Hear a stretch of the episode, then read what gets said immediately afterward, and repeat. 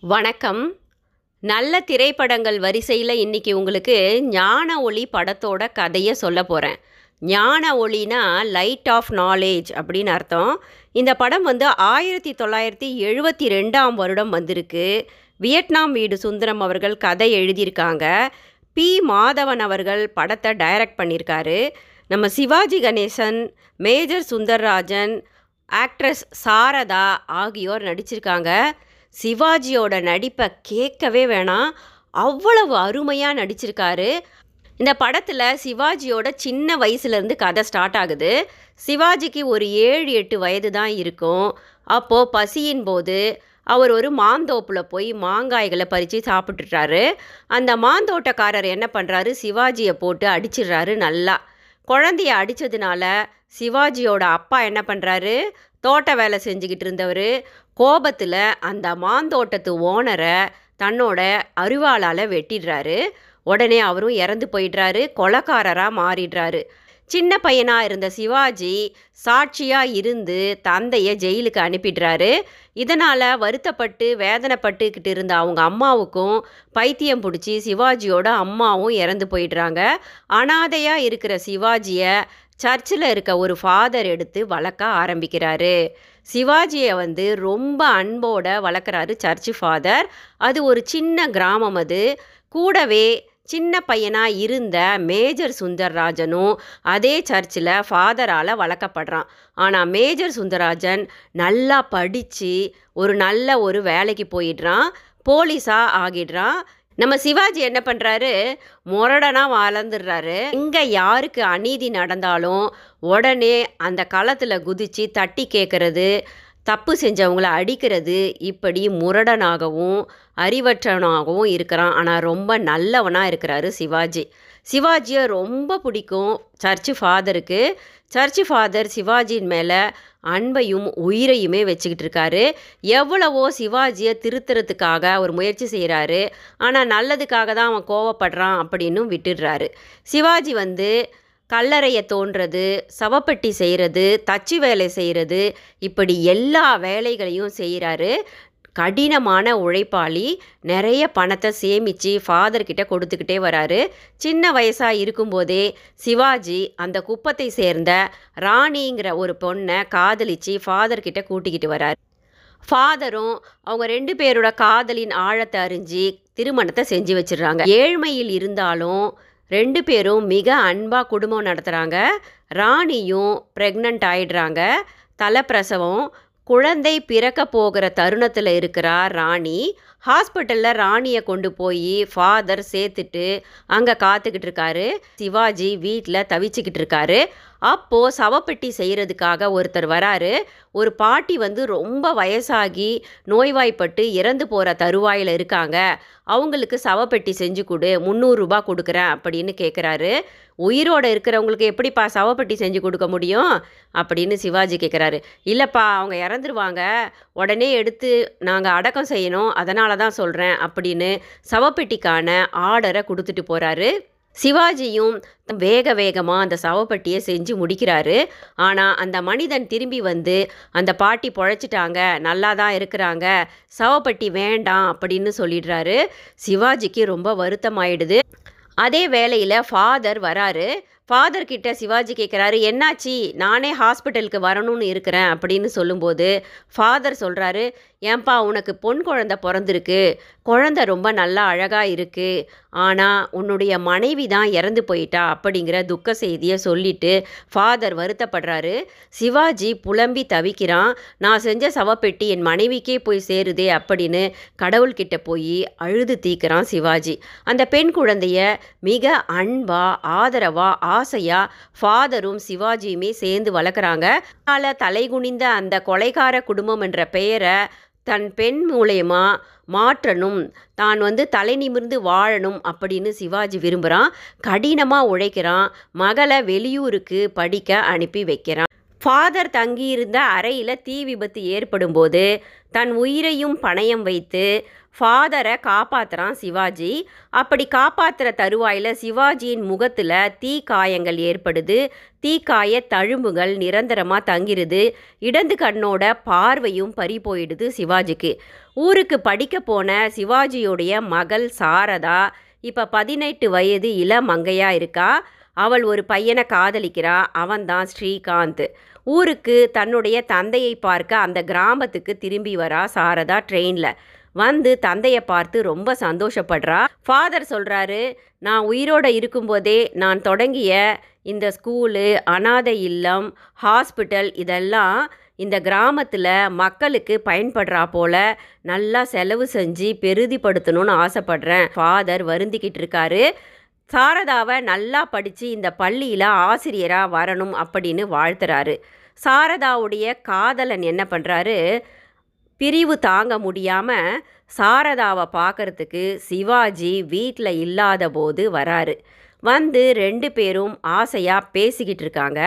அதே வேளையில் இங்கே சர்ச்சுக்கு ஃபாதர்கிட்ட ஆசீர்வாதம் வாங்க மேஜர் சுந்தரராஜன் வராரு. இதே ஊருக்கு இன்ஸ்பெக்டராக மாற்றலாகி தான் வந்துட்டதாகவும் ஃபாதர்கிட்ட ஆசீர்வாதம் வேணும் அப்படின்னும் மேஜர் சுந்தரராஜன் கேட்குறாரு மேஜர் சுந்தரராஜன் தனக்கு இப்போ தான் திருமணம் ஆகியிருக்குது சின்னதாக ஒரு ஆண் பையன் தனக்கு இருக்கிறதாவும் சொல்லி சந்தோஷப்படுறாரு. சிவாஜி கிட்ட சொல்கிறாரு உனக்கு அதுக்குள்ளே இவ்வளோ பெரிய பொண்ணு இருக்கா? என்னடா நீ இன்னும் முரடராகவே இருக்கிறியேடா. ஆனால் அதே நல்ல உள்ளம் உன்கிட்ட இருக்கு. உன் பொண்ணை நான் பார்க்கணும். என்னாச்சு? உன் முகத்தில் என்ன தழும்பு? தீக்காயம்? கண் என்ன ஒரு கண் தெரியாதா? அப்படின்னு நலம் விசாரிக்கிறாரு மேஜர் சுந்தராஜன் தன்னுடைய நிலையை தெரிவிக்கிறாரு சிவாஜி கணேசன். பிறகு தன்னுடைய மகளை வந்து பார்க்குமாறு சுந்தராஜனை கூட்டிக்கிட்டு வீட்டுக்கு வராரு சிவாஜி. அதே வேலையில் இங்கே சாரதா என்ன பண்ணுறா தன்னுடைய காதலன் கூட பேசிக்கிட்டு இருக்கா இல்லையா? வீட்டை அப்படியே கதவை மட்டும் சும்மா சாத்திட்டு தோட்டத்தில் போய் ரெண்டு பேரும் மயக்க நிலையில் சந்தோஷமாக பேசிக்கிட்டு இருக்காங்க. வீட்டுக்குள்ளே வராரு சிவாஜி கணேசன். உடன் தன்னுடைய நண்பன் மேஜர் சுந்தரராஜனை அழைச்சிக்கிட்டு வராரு. மழை பெய்ய ஆரம்பிக்குது. மழை அதிகமாக பெய்கிற காரணத்தினால ஒரு வேளை சாரதா பக்கத்தில் அவள் ஃப்ரெண்டு வீட்டுக்கு யார் வீட்டுக்குனா போயிருக்கலாம். ஆனால் கதவு சும்மா சாத்தி வச்சுட்டு போயிருக்கா வா அப்படின்னு மேஜர் சுந்தரராஜனை வீட்டுக்குள்ளே அழைச்சிக்கிட்டு வராரு சிவாஜி. தோட்டத்தில் ஏதோ சின்னுங்கள் சத்தம் கேட்டு உள்ளே போய் பார்க்குற சிவாஜி தோட்டத்தில் தன் மகள் சாரதாவும் ஸ்ரீகாந்தும் மயக்க நிலையில் தவறான முறையில் இருக்கிறத பார்த்து வேதனையின் விளிம்புக்கே போயிட்டு அங்கே ஒரு அறிவாள் இருக்கு எடுத்து அந்த பையன் ஸ்ரீகாந்தை வெட்டுறதுக்காக போயிடுறாரு. மேஜர் சுந்தரராஜன் ஓடி வந்து நண்பனை அப்படியே இழுத்து பிடிச்சிடுறாரு. நீ ரொம்ப முரட்டுத்தனமாக உங்கள் அப்பாவை போலயே தவறு செய்ய பார்க்குற இது மிகவும் தவறு. அவங்க ரெண்டு பேர் காதலிக்கிறாங்க. அவங்க ரெண்டு பேரும் திருமணம் செய்கிற வயசு வந்துருச்சு. நீ தடுக்க முடியாது. அப்படின்னு நண்பனை சமாதானப்படுத்தி தான் கையில் போட்டிருந்த ஒரு மோதிரத்தை எடுத்து அந்த பையன் ஸ்ரீகாந்த் கிட்ட கொடுத்து சாரதாவோட கையில் போட சொல்கிறாரு இது உங்களுடைய திருமணத்துக்கு அத்தாட்சியாக இருக்கட்டும். ஆனால் நீ வந்து சாரதாவை கிறிஸ்டியன் அப்படி இப்படின்னு சொல்லி விட்டுடக்கூடாது முழுதா போராடி இவள் கையை நீ பிடிக்கணும். சீக்கிரம் பெரியவங்க ஆசையோடு நீங்கள் திருமணம் செஞ்சு கொள்ளணும். அப்படின்னு வாழ்த்திட்டு மேஜர் சுந்தரராஜன் போயிடுறாரு. சிவாஜி ரொம்ப வருத்தப்பட்டு தன் தந்தையால் குனிந்த இந்த குடும்பத்தின் நிலையானது தன் மகளால் நிமிரும் அப்படின்னு நினச்சிக்கிட்டு இருந்த வேலையில் மகள் இந்த மாதிரி ஒரு துரோகத்தை செஞ்சிட்டதுனால வருத்தத்தில் அந்த வீட்டில் சாப்பிட்றதே இல்லை அவர். பிறகு யோசித்து தன்னுடைய மகள் சாரதாவுக்கும் அந்த பையன் ஸ்ரீகாந்துக்கும் திருமணம் செஞ்சு வச்சிடலாம். சாரதா கிட்ட அந்த பையனுடைய ஃபோட்டோவையும் அவனுடைய அட்ரஸையும் வாங்கிக்கிட்டு அந்த ஊருக்கு போய் கேட்குறாரு அப்படி கேட்கும்போது அவன் கூறியிருந்த அட்ரஸில் வி. கே. ராமசாமி இருக்கார். அவர் ஒரு டாக்டர். அவர் சொல்கிறாரு அவன் என் பையனே கிடையாதுப்பா. ஊரெல்லாம் என் பையன் சொல்லிக்கிட்டு திரிஞ்சுக்கிட்டு இருக்கான். ஊர் முழுக்க கடனை வாங்கி வச்சிட்டு இருக்கான். எங்கள் தூரத்து சொந்தத்துக்கார பையன் அவன். இப்படி என் பேரை கெடுப்பான் நான் நினைக்கவே இல்லை. எப்போவோ அவனை வீட்டை விட்டு விரட்டி விட்டுட்டேன். அவன் அவன் நண்பர்களோட ரூமில் இருப்பான். அந்த அட்ரஸை கொடுக்குறேன். அங்கே போய் பாரு அப்படின்னு சிவாஜி கிட்ட சொல்கிறாரு சிவாஜிக்கு அப்போதே முதல் அடி விழுந்தது போல தெரிகிறது. ஸ்ரீகாந்த் தங்கி இருக்கிற அறைக்கு போய் ஸ்ரீகாந்த் கிட்ட சொல்கிறாரு நான் நல்லபடியாக உனக்கும் என் மகள் சாரதாவுக்கும் திருமணம் செஞ்சு வைக்கிறேன். என் கூட வா அப்படின்னு கெஞ்சி கேட்குறாரு ஆனால் ஸ்ரீகாந்த் ரொம்ப கேவலமாக சிவாஜியை முரடன் படிப்படிவில்லாதவன். அனாதை கொலைக்கார குடும்பம் அப்படின்னு அவமானப்படுத்தி அடிக்கிறான். அந்த நிலையிலும் சிவாஜி அவனுடைய கால்களில் விழுந்து கெஞ்சி கதறாரு. தன்னுடைய மகளுக்கு வாழ்க்கை கொடுக்கும்படி வேண்டி கேட்டுக்கிறாரு. நிலையில் ஸ்ரீகாந்த் என்ன சொல்கிறான்னா உன்னுடைய மகள் நடத்தை கெட்டவள். என்னுடன் இருப்பது போல வேறு யாருடனும் இருந்திருக்க கூடுமல்லவா? தன்னுடைய மகளை பற்றி அவமானமாக பேசியவுடன் கோவப்பட்ட சிவாஜி ஸ்ரீகாந்தை ஒரே அற அரைஞ்சிடுறாரு.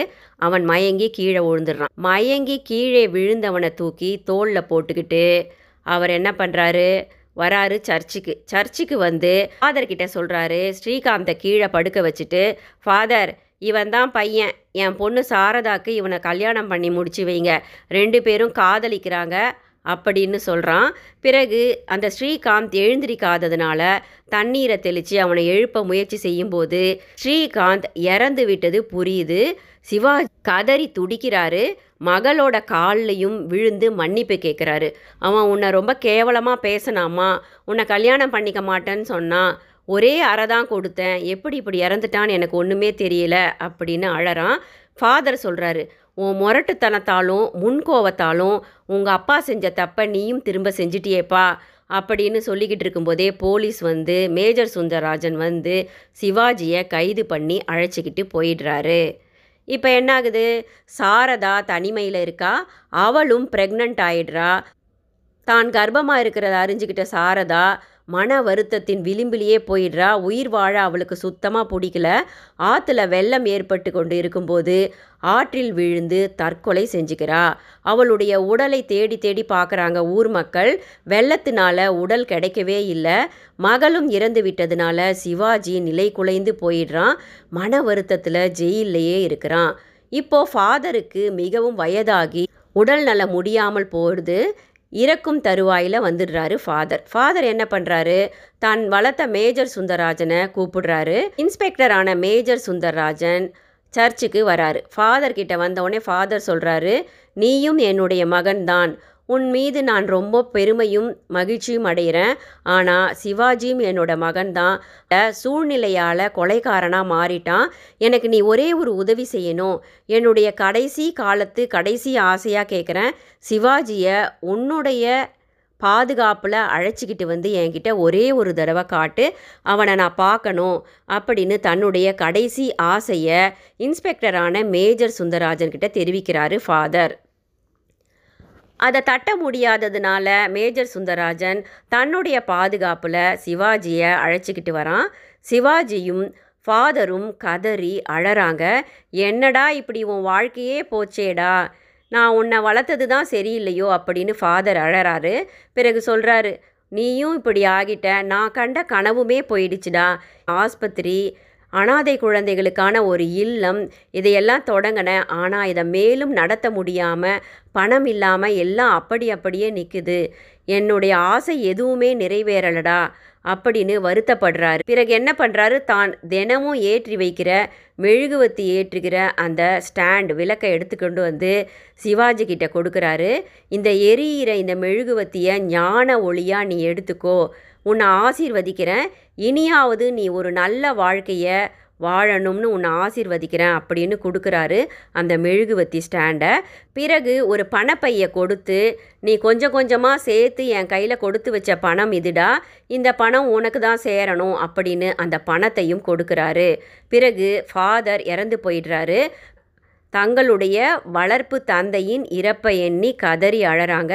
கண்களை மூடி மேஜர் சுந்தரராஜன் ப்ரேயர் பண்ணிக்கிட்டு இருக்கும்போது சிவாஜி கணேசன் அவர்கள் என்ன பண்ணுறாரு ஃபாதர் கொடுத்த அந்த மெழுகுவத்தி ஸ்டாண்டையும் அந்த பணப்பையையும் எடுத்துக்கிட்டு தப்பிச்சு ஓடிடுறாரு. அப்படியே மலேயாவுக்கு போயிடுறாரு. ஃபாதர் அவரை ஆசிர்வதித்ததாலோ என்னவோ அந்த பணத்தை வச்சு ஒரு பிஸ்னஸ் ஆரம்பித்து மிகப்பெரிய பணக்காரராக தொழிலதிபராக மாறிடுறாரு. அருண் அப்படின்ற பெயரில் இந்த கிராமத்துக்கு அந்த சர்ச்சுக்கும் ஃபாதர் ஆரம்பித்த பள்ளிக்கும் அனாதை இல்லத்துக்கும் ஹாஸ்பிட்டலுக்கும் டொனேஷன் பணத்தை அனுப்பி பெரிதாக்குறாரு. கிராமமே சந்தோஷம் அடையுது கிராம மக்கள் அனைவரும் பயனடைகிறாங்க முகம் தெரியாத அந்த அருணை எல்லாரும் வாழ்த்திக்கிட்டு இருக்காங்க. பெருசாக பள்ளிக்கூடம் உருவாகி பள்ளிக்கூடத்தை திறக்கிற அன்னைக்கு அருண் ஆகிய சிவாஜி மீண்டும் அந்த கிராமத்துக்கு வராரு. டாக்டரா மேஜர் சுந்தரராஜன் இருக்கார் இல்லையா? அவர் வந்து ரிட்டையர் ஆகிற தருணத்தில் இருக்கிறாரு. ஆனால் தன்னுடைய நண்பனை வேண்டுமென்றே தப்பிக்க விட்டுட்டாரு அப்படிங்கிற களங்கம் அவருடைய வேலையில் அவருக்கு ஏற்பட்டுடுச்சு. தான் இந்த வேலையிலிருந்து ரிட்டையர்ட் ஆகிறதுக்குள்ள சிவாஜியை பிடிச்சி தன் மீது இருக்க அந்த பெயரின் களங்கத்தை மாற்றிடணும் அப்படின்னு ஒரே பிடியாக இருக்கிறார். சிவாஜியை பார்த்துட மாட்டோமா? சட்டத்தின் கைகளில் அவரை பிடித்து கொடுத்துட மாட்டணுமா? அப்படிங்கிற ஒரே கவலையில் இருக்கிறாரு மேஜர் சுந்தரராஜன். இப்போ சிவாஜி அந்த பள்ளிக்கூடத்துக்கு வர ஊரெல்லாம் ஒரே கொண்டாட்டத்தோடு அருணாகிய சிவாஜியை வரவேற்கிறதுக்காக இருக்காங்க. அருணாகிய சிவாஜி அந்த பெரிய பள்ளிக்கூடத்தை திறக்கிறதுக்காக வராரு. அவர் முகத்தில் இருந்த தீக்காயங்கள் எல்லாம் சரியாகிட்டு இருந்தது சரி பண்ணிட்டு இருக்காரு. இரண்டு கண்களுமே அவருக்கு இப்போது தெரிகிறது. கண் தானத்தினால இன்னொரு கண்ணையும் அவர் பெற்றுடுறாரு. வயதான பணக்கார மிடுக்கான தோற்றத்தில் இப்போ அருணாகிய சிவாஜி அந்த கிராமத்துக்கு வந்து பள்ளிக்கூடத்தை திறந்து வைக்கிறாரு. அவரை யாராலையும் அடையாளம் கண்டு கொள்ளவே முடியவில்லை. அந்த பள்ளிக்கூடத்து ஆசிரியர்களை எல்லாரையும் வரிசையாக நிற்க வச்சு ஒவ்வொருத்தராக சிவாஜிக்கு இன்ட்ரடியூஸ் பண்ணி வைக்கிறாங்க. அந்த பள்ளிக்கூட முதல்வர். இன்ட்ரடியூஸ் பண்ணிக்கிட்டே வரும்போது அங்கே சாரதா நின்றுக்கிட்டு இருக்காங்க. ஆமாம் சாரதாவே தான். சாரதா இறக்கலை. அவங்க உயிரோட தான் இருக்கிறாங்க. இறந்துட்டதா நினச்ச தன்னுடைய மகள் சாரதாவை பார்த்ததும் சிவாஜி சந்தோஷத்தின் எல்லைக்கே போயிடுறாரு. தன்னுடைய மகள்கிட்ட பேச எத்தனிக்கும் போது மேஜர் சுந்தரராஜன் இன்ஸ்பெக்டர் அங்கே வந்துடுறாரு. அவருமே வந்து சாரதாவை பார்த்து ஆச்சரியப்பட்டு என்னம்மா நீ இறந்துட்டதா ஊரே சொல்லிக்கிட்டு இருந்தோம். எப்படி நீ இதே ஊருக்கு திரும்ப வந்துட்ட? அப்படின்னு மேஜர் சுந்தரராஜன் சாரதாவை பார்த்து கேட்கும்போது சிவாஜியின் மகள் சாரதா சொல்கிறா நானுமே இறந்து போயிடலான் தான் அந்த வெள்ளத்தில் குதித்தேன் நான் செஞ்ச பாவம் கொஞ்சமா நஞ்சமா. என்னை அன்பாக வளர்த்த எங்கள் அப்பாவுக்கு துரோகம் செஞ்சிட்டேன் இல்லை அவ்வளவு சீக்கிரம் எனக்கு சாவு வந்துருமா? நான் பொழைச்சிட்டேன். என்னை ஒரு டாக்டர் காப்பாற்றி அடைக்கலம் கொடுத்து என்னையும் என் மகளையும் காப்பாற்றிக்கிட்டு வராரு. அவரோட வீட்டில் தான் இப்போ இருக்கிறோம் அப்படின்னு சாரதா சொல்கிறா இதை சிவாஜி கேட்டுக்கிட்டே இருக்காரு. தான் உயிர் வாழ்ந்து இருப்பதற்கும் பணம் சேமித்ததுக்கும் சம்பாதித்ததற்கும் ஒரு காரணம் கிடைத்ததுனால சிவாஜி ரொம்ப சந்தோஷப்படுறாரு. அந்த டாக்டர் வீட்டுக்கு போய் தன் மகளை பார்க்க வராரு. வந்து தான் தான் சிவாஜி தன்னுடைய கண்கள் சரியாகிவிட்டது.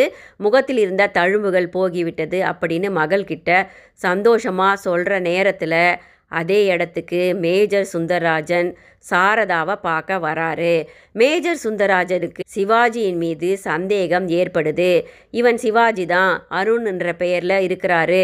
இதை நாம் எப்படியாவது நிரூபித்து சட்டத்தின் கைகளில் இவனை பிடித்து கொடுத்து நம் மீது இருக்கிற களங்கத்தை போக்கிடணும் அப்படின்னு துடியாக துடிச்சிக்கிட்டு இருக்காரு மேஜர் சுந்தரராஜன்.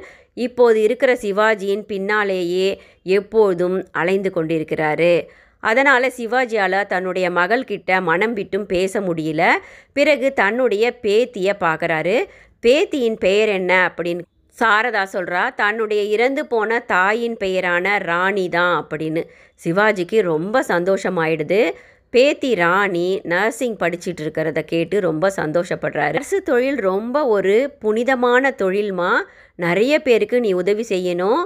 சர்ச்சு ஃபாதருடைய ஹாஸ்பிட்டல்லே நீ வேலை செய்யணும்னு அன்பா தன் பேத்திக்கிட்ட வேறு யாரோ கேட்டுக்கொள்வது போல கேட்டுக்கொள்கிறாரு பிறகு நிறைய பரிசு பொருட்களையும் பணத்தையும் தன் மகளுக்கும் பேத்திக்கும் கொடுத்துட்டு கிளம்புறாரு. சாரதா தன்னுடைய தந்தையை பார்க்க துடித்து கொண்டிருக்கிறா. அப்போது மேஜர் சுந்தரராஜன் தன்னுடைய தந்தையை எப்படியும் கண்டுபிடித்து விடுவார் அப்படிங்கிறதுனால ரொம்ப பொறுமையாக காத்துக்கிட்டு இருக்கா சாரதா. சாரதாவின் மகள் ராணி என்ன பண்ணுறா ஹிஸ்ட்ரி ரிப்பீட்ஸ் அப்படிங்கிற மாதிரி அவளுமே காதலிக்க ஆரம்பிச்சிட்டா. காதலிக்கிறது யாருன்னு பார்த்தீங்கன்னா மேஜர் சுந்தரராஜனின் மகனை தான் ராணி காதலிக்கிறா. சிவாஜியோட பேத்தி ராணி மேஜர் சுந்தராஜனின் மகனை காதலிக்கிறத சிவாஜியுமே பார்த்துடுறாரு. ஆனால் இந்த முறை கோபமோ ஆத்திரமோ அவசரமோ படாமல் பேத்தியை பார்த்து வேறு யாரோ சொல்வது போல நான் உங்கள் கல்யாணத்தை முடிச்சு வைக்கிறேம்மா அவசரப்படாத உங்கள் அம்மா கிட்ட பேசுகிறேன் அப்படின்னு சொல்கிறாரு சாரதா கிட்டேயும் வந்து பேசி திருமணம் செஞ்சு வச்சுடு. அவங்க ரெண்டு பேருக்கு நல்லது படிக்கட்டும் அதன் பிறகு அப்படின்னு சொல்லிட்டு போகிறாரு சிவாஜி கணேசன். மேஜர் சுந்தரராஜன் வீட்டுக்கு வந்து சாரதா கிட்ட சொல்கிறாரு என் மகனை உன் பொண்ணுக்கு திருமணம் செஞ்சு வைக்க எனக்கு சம்மதம் தான் எனக்கு ரொம்ப சந்தோஷந்தான் உன் பொண்ணை என்னுடைய மருமகளாக ஏற்றுக்கிறதுக்கு அப்படின்னு சொல்கிறாரு கொலை குற்றவாளியான சிவாஜி தான் அருணா இந்த ஊருக்கு வந்து கிராமத்துக்கு நல்லது செஞ்சுக்கிட்டு இருக்கிறத மேல் அதிகாரியிடம் தெரிவிக்கிறாரு மேஜர் சுந்தரராஜன். மேல் அதிகாரி சொல்கிறாரு உங்களுடைய அனுமானத்தெல்லாம் எடுத்துக்க முடியாது சார். வந்திருக்கிற அருண் தான் பழைய சிவாஜி கணேசன் அப்படிங்கிற உண்மையான ஆதாரத்தையும் கொண்டு வாங்க. உங்கள் மேலே இருக்கிற கலங்கத்தை தொடச்சிடலாம் அப்படின்னு மேல் அதிகாரி சொல்லிடுறாரு. இப்போது மேஜர் சுந்தரராஜன் எப்படியாவது சிவாஜியின் கைரேகையை பெற்றுட்டா பழைய குற்றவாளி சிவாஜியை சட்டத்தின் கைகளில் பிடித்து கொடுத்துடலாம் அப்படின்னு சிவாஜியின் பின்னாலேயே தெரிஞ்சுக்கிட்டு இருக்காரு.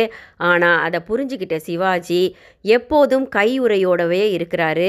மேஜர் சுந்தரராஜனால் ஒன்றுமே செய்ய முடியல. ஒரு கட்டத்தில் சாரதா தன் தந்தையை பார்க்க தந்தையோட அந்த பெரிய வீட்டுக்கே வர வரும்போது சாரதாவை பின்தொடர்ந்து வந்த மேஜர் சுந்தரராஜனும் கீழே சிவாஜியோட வீட்டில் நின்றுக்கிட்டு இருக்கான். மாடிக்கு தன் தந்தையை பார்க்க வந்த சாரதா தந்தையோடு அன்பாக பேசிக்கிட்டு இருக்கா உங்களை எப்படியுமே மேஜர் சுந்தரராஜன் அங்கிள் பிடிச்சிடுவார் ஜெயிலில் போட்டுருவார். என்னால் நீங்கள் பட்ட துன்பம் போதும். நீங்கள் இப்போவே இந்த ஊரை விட்டு போயிடணும் அப்படின்னு தந்தையை கேட்டுக்கிறா சாரதா. சிவாஜி சொல்கிறாரு பரவாயில்லம்மா என்னுடைய பேத்தியோட திருமணம் முடிஞ்ச உடனே நான் போயிடுறேன். நான் சிங்கப்பூருக்கு போயிடலாம் இருக்கேன். அதனால் என் பேத்தியோட திருமணம் முடிஞ்சிட்டும் கோலாகலமாக முடிச்சிடுவோம். சுந்தரராஜன் சிவாஜியோட வீட்டை சுற்றி பார்த்துக்கிட்டு இருக்காரு கீழே. அப்போது ஃபாதர் கொடுத்த மெழுகுவத்தி ஸ்டாண்டு வீட்டின் நடுவில் மிக அழகாக வச்சிருக்காரு சிவாஜி. அதை பார்த்த உடனே மேலும் மேஜருக்கு நம்பிக்கை வந்துடுது. திருமண நாளன்று மிக கோலாகலமாக தி சிவாஜியோட பேத்தியான ராணிக்கும் மேஜர் சுந்தராஜனின் மகனுக்கும் திருமணம் நடக்கவிருக்கிற தருவாயில் மேஜர் அந்த திருமணத்தை நிறுத்துறாரு. சாரதாவை பார்த்து கேட்குறாரு உன்னுடைய நடத்தையில் எனக்கு சந்தேகம் இருக்குது இந்த பொண்ணு வந்து உன்னுடைய கணவருக்கு பிறந்தது தானா? உனக்கு எப்போ திருமணம் நடந்தது? அப்படின்னு தன்னுடைய மகளை மிக அவமானமாக அவளுடைய கேரக்டரை ரொம்ப அசிங்கமாக பேசும்போது சிவாஜியால் பொறுத்து கொள்ள முடியாமல் அங்கே இருந்த சிலுவையை எடுத்து மேஜர் சுந்தராஜனை அடிக்க போகிறாரு கோபப்படுறாரு நீ தானடா என் மகளுக்கு மோதிரத்தை மாற்றி திருமணத்துக்கான அத்தாட்சியை செஞ்சு வச்ச?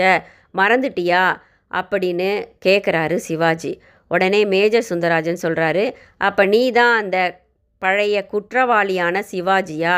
நீ தான் அந்த கொலை குற்றவாளியா? அருண் என்ற பெயரில் இப்போ நீ வந்திருக்கிறது யாரு? அப்படின்னு கேட்கும்போது வேறு வழி இல்லாமல் தன்னுடைய மகளின் மானத்தை காப்பாற்றுவதற்காக சிவாஜி தான் தான் அந்த பழைய கொலை குற்றவாளி தப்பித்து போனவன் அப்படிங்கிறத ஏற்றுக்கொள்கிறாரு மேஜர் சுந்தரராஜன் சாரதா கிட்ட மன்னிப்பு கேட்டுக்கிறாரு. சிவாஜி கிட்டேயும் மன்னிப்பு கேட்டுக்கிறாரு. சாரதாவை தப்பாக பேசுறது என்னுடைய நோக்கமல்ல. உண்மையை வரவழைக்க எனக்கு வேறு வழியே தெரியல அப்படின்னு சொல்கிறார் சிவாஜியோட பேத்தி ராணிக்கும் மேஜர் சுந்தராஜனுடைய மகனுக்கும் நல்லபடியாக கோலாகலமாக திருமணம் முடியுது. சிவாஜியுமே மனப்பூர்வமாக மீதி தண்டனையை ஜெயிலில் அனுபவிப்பதற்காக ஜெயிலுக்கு போயிடுறாரு. சாரதா பார்த்திங்கன்னா சர்ச்சு ஃபாதருடைய கனவுகளை நிறைவேற்றுவதற்காக பள்ளி அனாதை இல்லம் ஹாஸ்பிட்டல் போன்றவற்றை கவனிச்சுக்கிறாங்க. இந்த கதையில் பார்த்தீங்கன்னா சிவாஜி பலவிதமான துன்பங்களை பிறந்ததிலிருந்தே அனுபவிக்கிறாரு. நல்ல வழியில் வாழணுங்கிற நோக்கத்தோடு போய்கிட்டே இருக்காரு. என்னுடைய நோக்கத்தை முடிப்பதற்கு கடுமையாக உழைத்து சர்ச் ஃபாதருடைய கனவுகளை நிறைவேற்றுறாரு. இந்த நிலையிலும் ஒரு மனிதன் திருந்தி சமுதாயத்திற்கும் இந்த உலகத்திற்கும் நல்லது செய்யலாம். நன்றி.